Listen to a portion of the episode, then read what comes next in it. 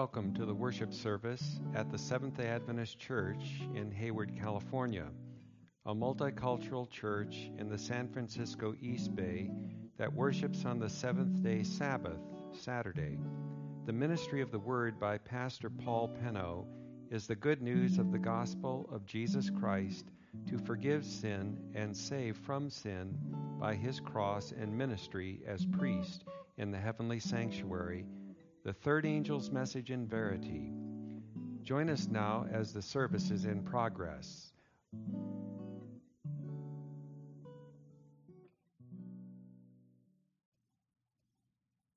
That is one large pipe for the Lord.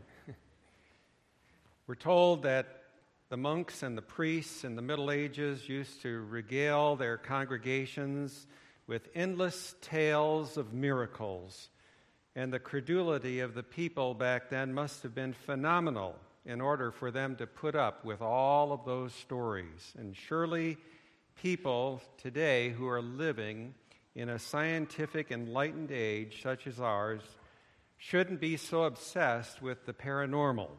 And yet, the popular press and the weekly uh, dailies carry tales of miracles, the media carries tales of miracles, and the faithful devotees of electronic religion feed on a never ending diet of miracles. And these are recounted for the purpose of validating the programs and their heavenly credentials. You know, you just look at a glance at the television schedules, and it reveals just a partial listing of these religious stars whose messages and methods and uh, vary degrees with appeals based on miracles. Roman Catholics have long appealed to miracles as proof that they are God's true church. There's a reference to it in the book Great Controversy, page 172. There have been a host of saints have enjoyed the distinction of miracles, of levitation, such as Loyola, Joseph of Cupertino, James Illyrica, Dunstan, Cajetan, Bernard of Clairvaux. One authority lists about 72 who have done the miracle of levitation. A French physician lists 312 cases of stigmata up to the end of the 19th century. Cases are reported even today. A widely publicized photo shows Padre Pio of Italy with his stigmata. Bilocation is another miracle that Catholics revel in. Stories about abound about statues of the Virgin Mary that are bleeding or weeping. Manifestations of the Virgin are claimed to occur all over. Shrines of healing at Lourdes, Istanbul, Knock, Ireland. All of these continue to draw large crowds. So you don't have to go to these distant shrines to witness miracles of healing. Just watch your television. You'll see people throw away their crutches. You'll see the lame walk. You'll even see shriveled limbs straightened out and lengthened before your very eyes. And another very common form of miracle is glossolalia, talking or speaking in tongues, a supposedly fresh manifestation of the gift of the Holy Spirit at Pentecost. Experience has shown that very seldom does anyone who has been immersed in this kind of miracle come to a wholehearted acceptance of the Seventh day Adventist message. Spiritism's miracles often defy rational explanation. While undoubtedly there is some trickery involved and sleight of hand sometimes present, common sense requires us to recognize that undeniable wonders do occur. And anyone who believes the Bible has to recognize that Satan's agents have power to do wonders. We look at Revelation 13 and verse 14, which tells us that the beast has the power to deceive them that dwell on the earth by means of miracles and in Revelation 16, verse 14, we are told that it is the spirits of devils working miracles that go forth in the last days to assemble the kings of the earth for the battle of Armageddon. Satan and his minions can perform miracles, undeniable ones. The complete fulfillment of these ominous prophecies of Revelation 13 and Revelation 16 are still ahead, still future. It is going to require some discernment on the part of God's people, some real discernment. And whether the source of these miracles will be Catholicism or the Eastern religions or spiritualism or from Protestantism, we have to meet the challenge of these modern religious miracles. We have to know sure, for sure what is their true source, or we will fall victim. We read from the pen of inspiration these words Wonderful scenes with which Satan will closely be connected will soon take place. God's word declares that Satan will work miracles. These works of apparent healing will bring Seventh day Adventists to the test. Obviously, Satan is learning in his wiles. He has gone high tech, and that's not news. He's always been up to date with every age, but he is high tech today. And the technology is not itself satanic, but the devils use it in deception. Revelation 16, verse 14 says that the spirit of devils working miracles go forth unto the whole world to gather the world to the battle of that great day of God Almighty. It's scary. And when you think of Satan's power to be manifested in these last days, this is right upon us. It calls for some discernment. But wait a minute. Is there some good news also? Yes, because when Satan's power is manifested, the Holy Spirit of God will manifest an even greater power to reach hearts. And so please remember that Satan is not stronger than God but it will be a message from God that will demonstrate that where sin abounded, grace does much more abound. But how can we proclaim such a gospel that is the power of God unto salvation, that is more powerful than the message of Satan, unless we understand it, unless we can articulate it? And how can we understand it as long as we feel rich and increased with goods in our present understanding of it. It's time for some very serious thinking. It's time for some very serious study. It's time for a humbling of the hearts of God's people. Have you ever wondered why God apparently doesn't intervene to heal more sick people miraculously. Medical science does heal many. But does that mean that the great physician has virtually abdicated his healing role and given it over to the medical profession? Could there be a def- different circumstance today than there was 2,000 years ago when Christ and his apostles did heal the sick? And cleansed the lepers and gave sight to the blind and yes, even raised the dead. Well, we know that in the days of Christ and the early apostles that the message of the cross was more vividly proclaimed than it is today. And it resulted in a deeper and more thorough conversion and it made it safer for the Lord to work these miracles because the healed persons would thenceforth be constrained to live unto God who died for them and rose again and not take the glory to themselves. Today, a wise writer reminds us, quote, that often some form of vice is the cause of feebleness of mind or both.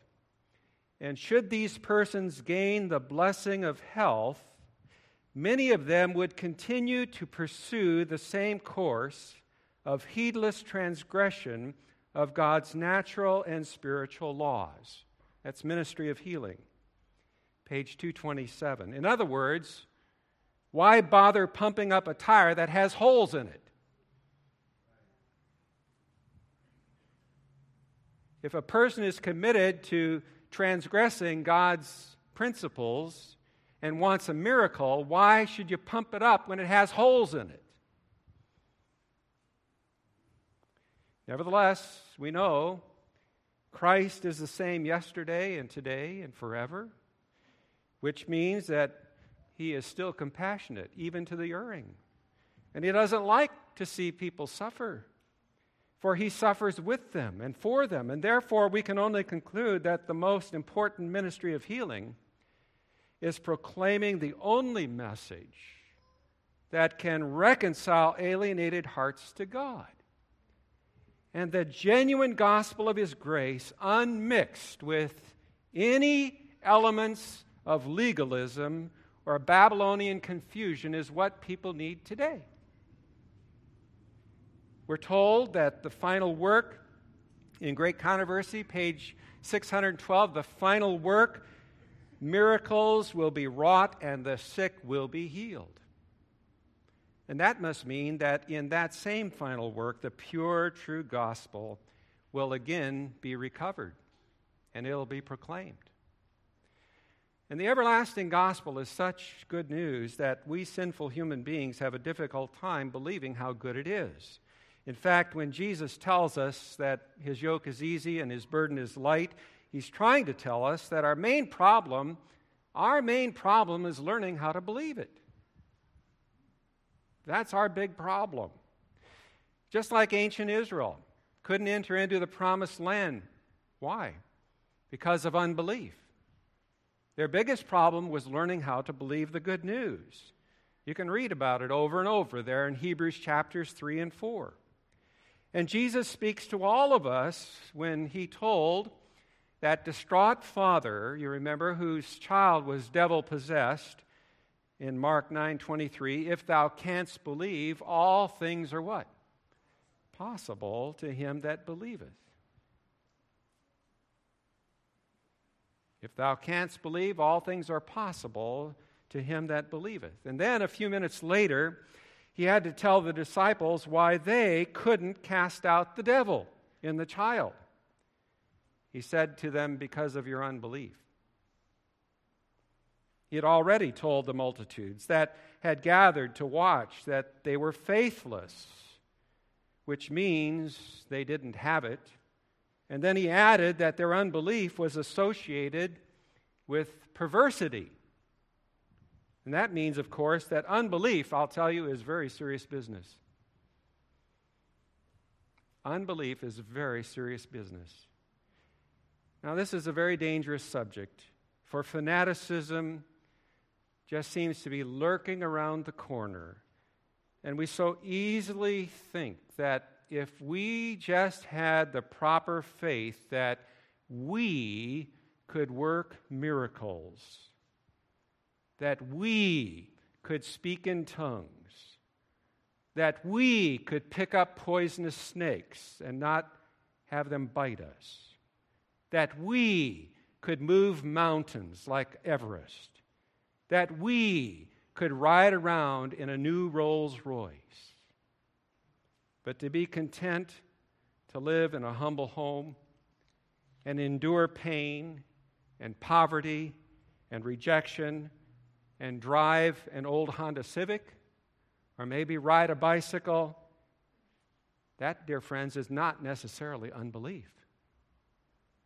There are millions of Christians around the world that like to study the topic of assurance of salvation. They want to improve their spiritual stability in Christ and in God's church. And members who are living in a constant uncertainty about whether God has accepted them can hardly exhibit uh, the joy and the confidence that the gospel teaches. And out of the millions and billions of people in Babylon, who wants to step out and join a fellowship that apparently lacks that joyous assurance of salvation? Who wants it? Who can have, and how does one attain that genuine assurance?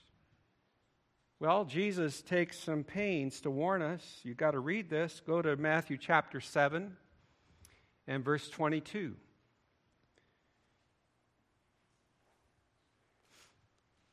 Jesus takes the pains to warn us about a false assurance.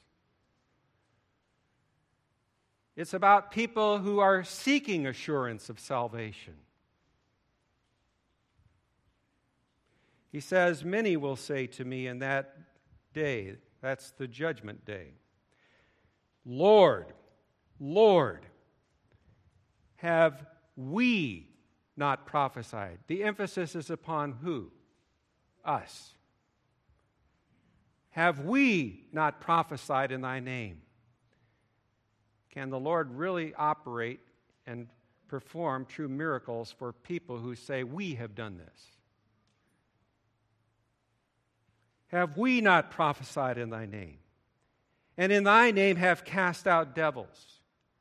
and in thy name done many wonderful miracles. This is our assurance of salvation. Because you have done these miracles, we have done them. And then, what a shocker! What a shocker! Will I profess unto them, I never knew you. This is what happens for people who are so insecure they're seeking for assurance of salvation by evidences. I never knew you. Depart from me. Now that sounds a bit scary. These people profess to believe John 3:16. After all, they called him Lord, Lord. They had evidences for their assurance of salvation, for they worked miracles in his name. Their confidence in their assurance held them firm right up to the final scenes of the judgment. But their awakening to reality came to light on the day of judgment. They had not known the true Christ at all. The one they thought they knew was the false Christ. The one they thought they knew was the false Christ. And everywhere, everywhere in the scriptures, dear friends, it says that God is going to hold accountable those pastors and those shepherds and those evangelists and those preachers and those writers who mislead them with teachings of false assurance and guided them to their eternal ruin. You can read it in Jeremiah chapter 23. Who has the moral right to a genuine assurance?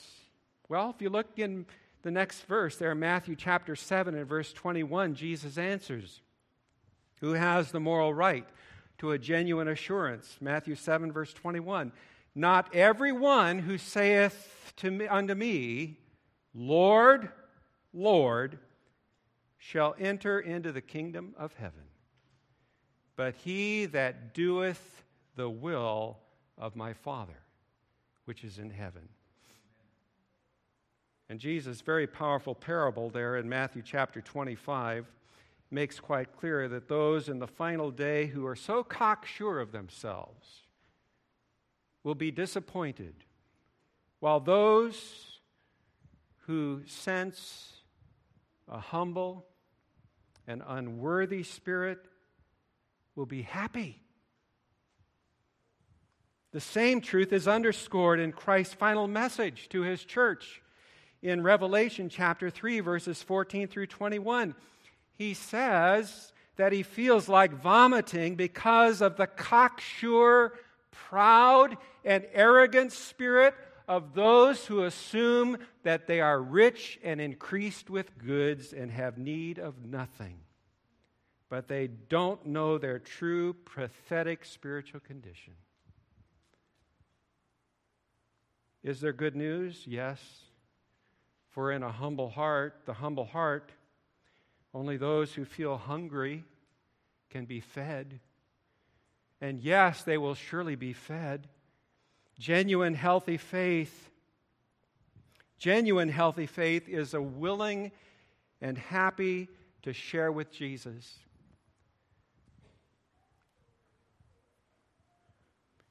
A genuine and happy and healthy, humble faith is one who is willing to share with Jesus his humiliation and his sufferings.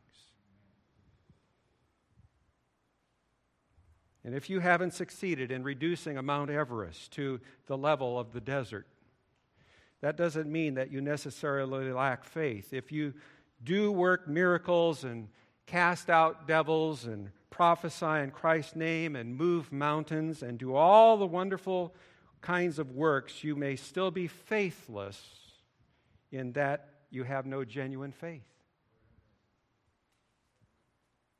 Satan is a genius Satan is a genius in deceiving the whole world with signs and wonders. Read it Matthew 24 24, Revelation 13, verse 3. So, what is that genuine faith? What is that true believing? It's comprehending the grand dimensions of the love that led Christ to the cross for you. Identifying with him there, getting married to him because you want nothing else than to share with his sufferings and humiliation. Taking up your cross, following the Lamb whithersoever he goeth. That's true faith.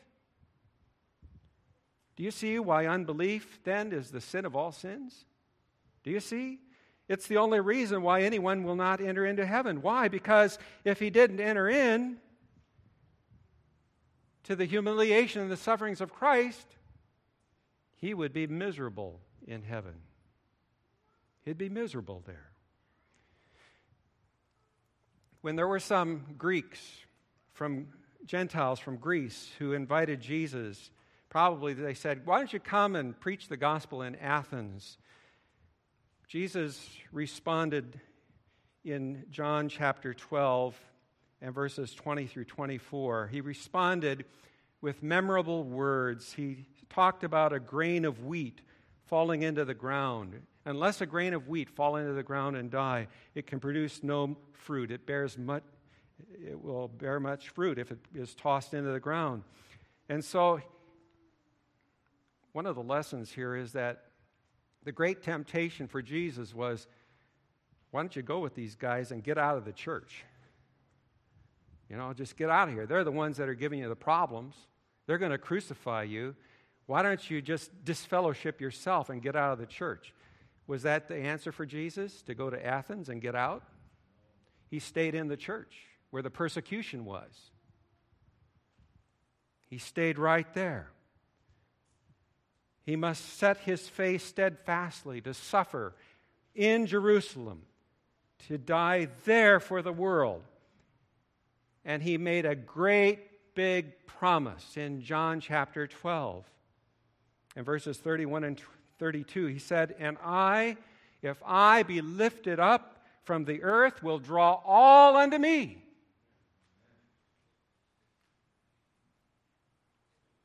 This he said, signifying what death he should die.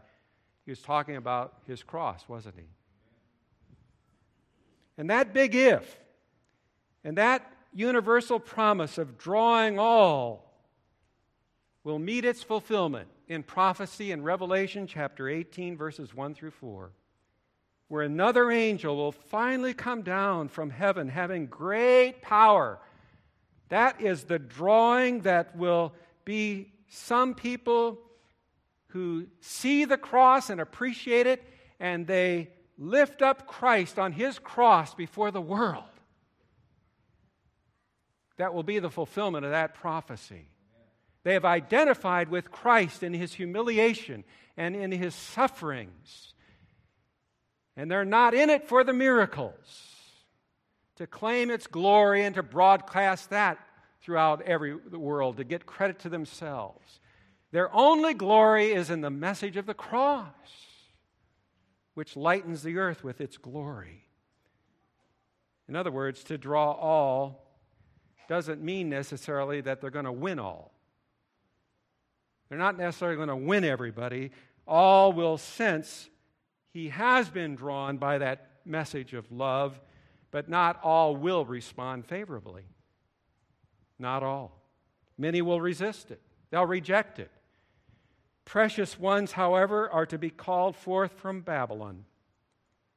Babylon is fallen, is fallen. Come out of her, my people. Precious ones will come out of Babylon by that drawing power of the love of Christ's cross. A compelling power will move the honest in heart, and God will bring a restraint upon unbelieving relatives and friends so that they will dare not nor find it possible to hinder those who feel the work of the Spirit of God upon them. They won't be ashamed anymore to come out and say, I believe in the message of the cross. Identify with Him and His crucifixion.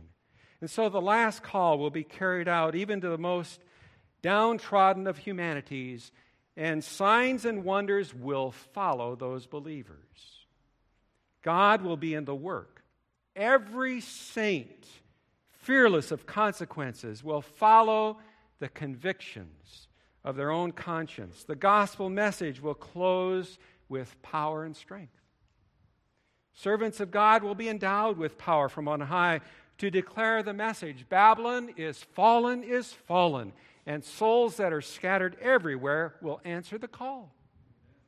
But it will only happen when the cross is prominent. What will give power to that message? Lifting Christ and Him crucified in a clearer way than any movie could portray it, any play acting on the stage, or any pictures could do. Why hasn't Revelation 18 yet been fulfilled? We can't lift up Christ while we also lift up self, uncrucified. But the Holy Spirit will solve that problem. It's prophesied in Zechariah 12 and, and chapter, verses 10 through chapter 11, verse 1. So there is a lot of good news before us yet. The Holy Spirit can solve this uncrucified self of ours. What do you think of these modern faith healing movements? Well, there are people who claim to have been given the so called gift of healing so that they can lay hands on the sick and they can recover, and these undeniable miracles are claimed. Is faith an important element in healing? The Bible says absolutely yes. But we need to understand what faith is because Bible, the Bible says that the devils believe. The devils have faith and they tremble. James chapter 2 and verse 19. And so I want to leave you with this little story of the Roman centurion in Luke chapter 7, verses 2 through 10, that may help us to understand. This Gentile military officer believed that Jesus could just say the word and his mortally sick servant would be healed. And Jesus marveled at this. He marveled and he said, I have not found so great faith, no, not in Israel. Now, what was that faith? Well, it was the belief that Jesus had the power to heal by simply saying a word. And if you say yes, then you're going to get yourself into trouble because the devils also believe that Jesus can heal by just saying a word. Such confidence comes short of a true definition of faith if the devils also have it.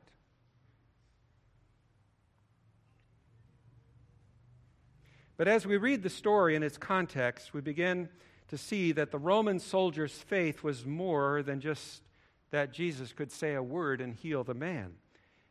Because this Roman soldier had begun to understand his sinfulness in the light of Christ's righteousness. For he said two things. He said, I am not worthy that thou shouldst enter under my roof, and neither thought I myself worthy to come unto thee. Now I'll tell you, the devils don't have any sense of their unworthiness. The devils don't have any sense of their unworthiness. They have no feelings of humility, and they have no sense of God's grace. And so the centurion's faith was not a mere mental trust. Oh, I believe that Jesus can speak a word and heal. It was more than that. The centurion's heart was a heart appreciation, a humble appreciation.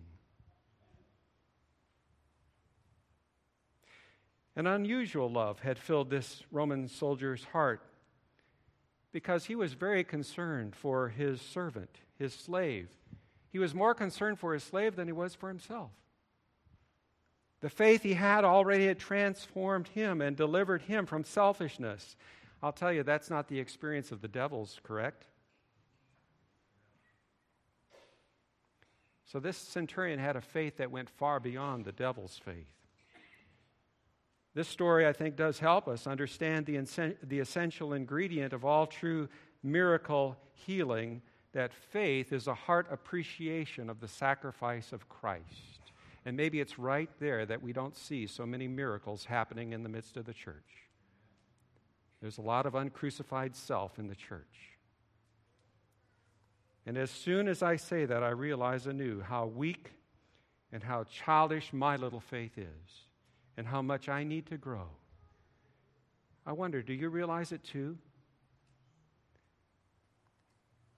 The greatest drought the greatest drought that ever happened in Israel's ancient history prevailed during the reign of King Ahab and Queen Jezebel. Do you remember that? There was no rain, there was not one drop of dew that fell upon the parched land for about three and a half years, and people were just dying everywhere in consequence. It was a national disaster, and even the king took his trusted cabinet members aside Obadiah, and with him they were just searching throughout the land for some spots where the royal livestock could forage for a little water and grass in order to survive because their whole national security depended upon it. You can read about it in 1 Kings 18, verse 5.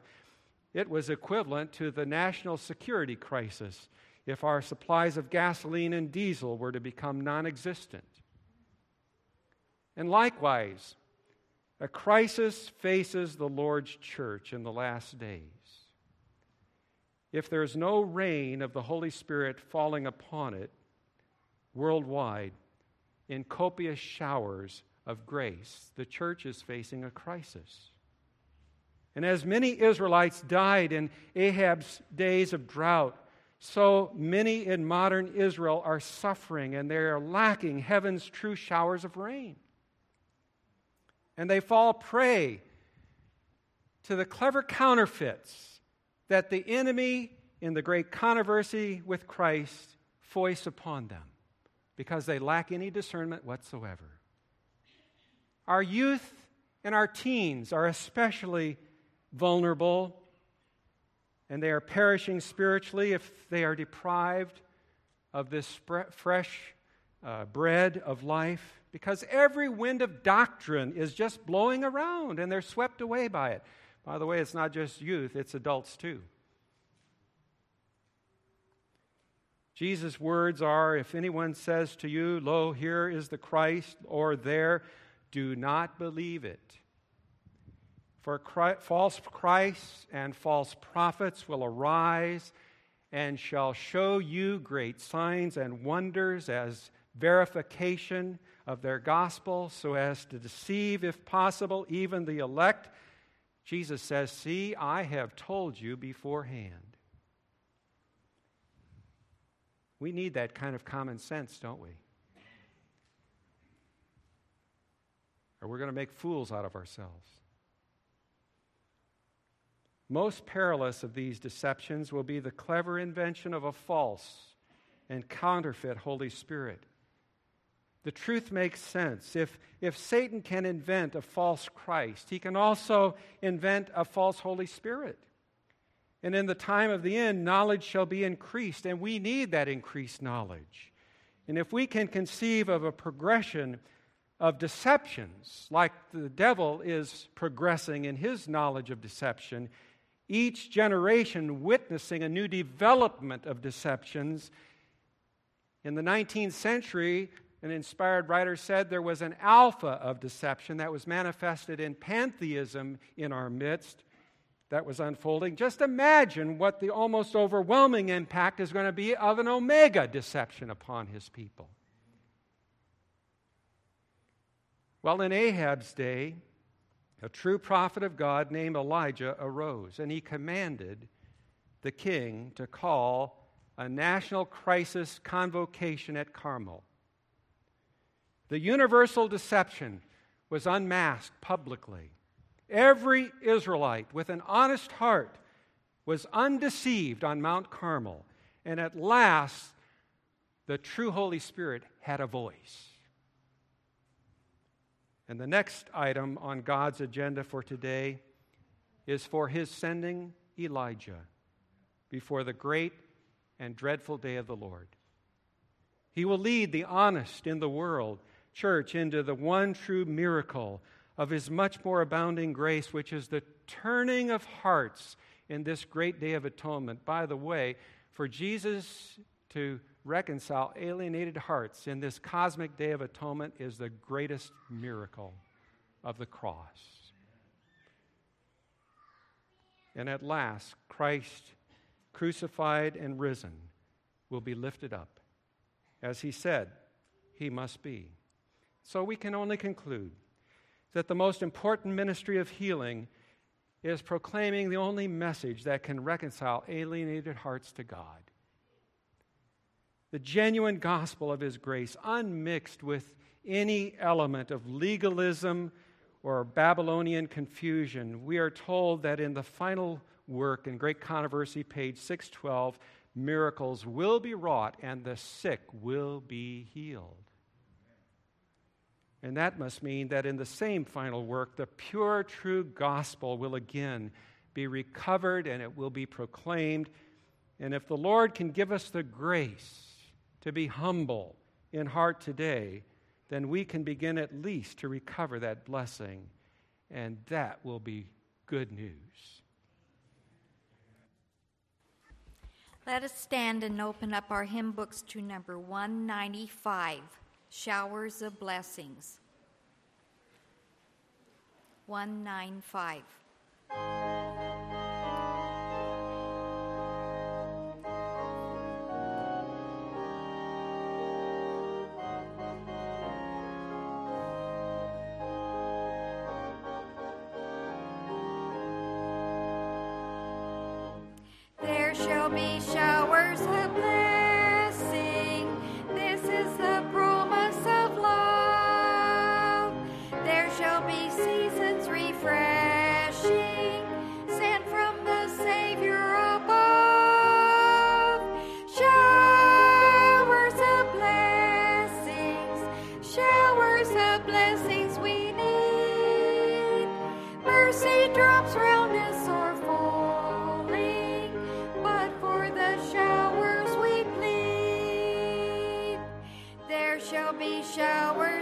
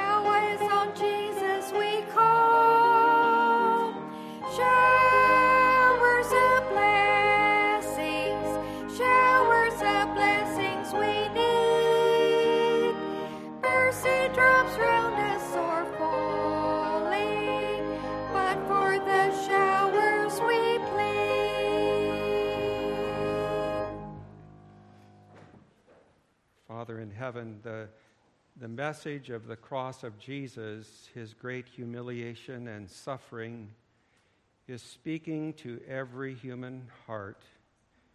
And in this room, it is speaking to my heart and to every heart. There's not one that is excluded from this call. All of us are tempted to feel rich and increased with goods and have need of nothing. And the message for me, for us, is to identify with Jesus' humiliation and his suffering. And let that faith of Jesus, which overcame that sp- pathetic spirit of Laodiceanism, have its way. Where sin abound, let the grace much more abound. I have sinned. We have sinned. Our only hope is the glory of the cross. It's the only way home, the only way to prepare for Jesus' coming. It is the true cleansing of the heavenly sanctuary. It is the reconciliation of our old stubborn hearts to God, won by His great love. In His name we pray. Amen. Join us again next time for the Word of God, which will feed the soul. I am committed to bring you the fullness of the gospel as Jesus has revealed it to us in order to prepare a people for his soon coming.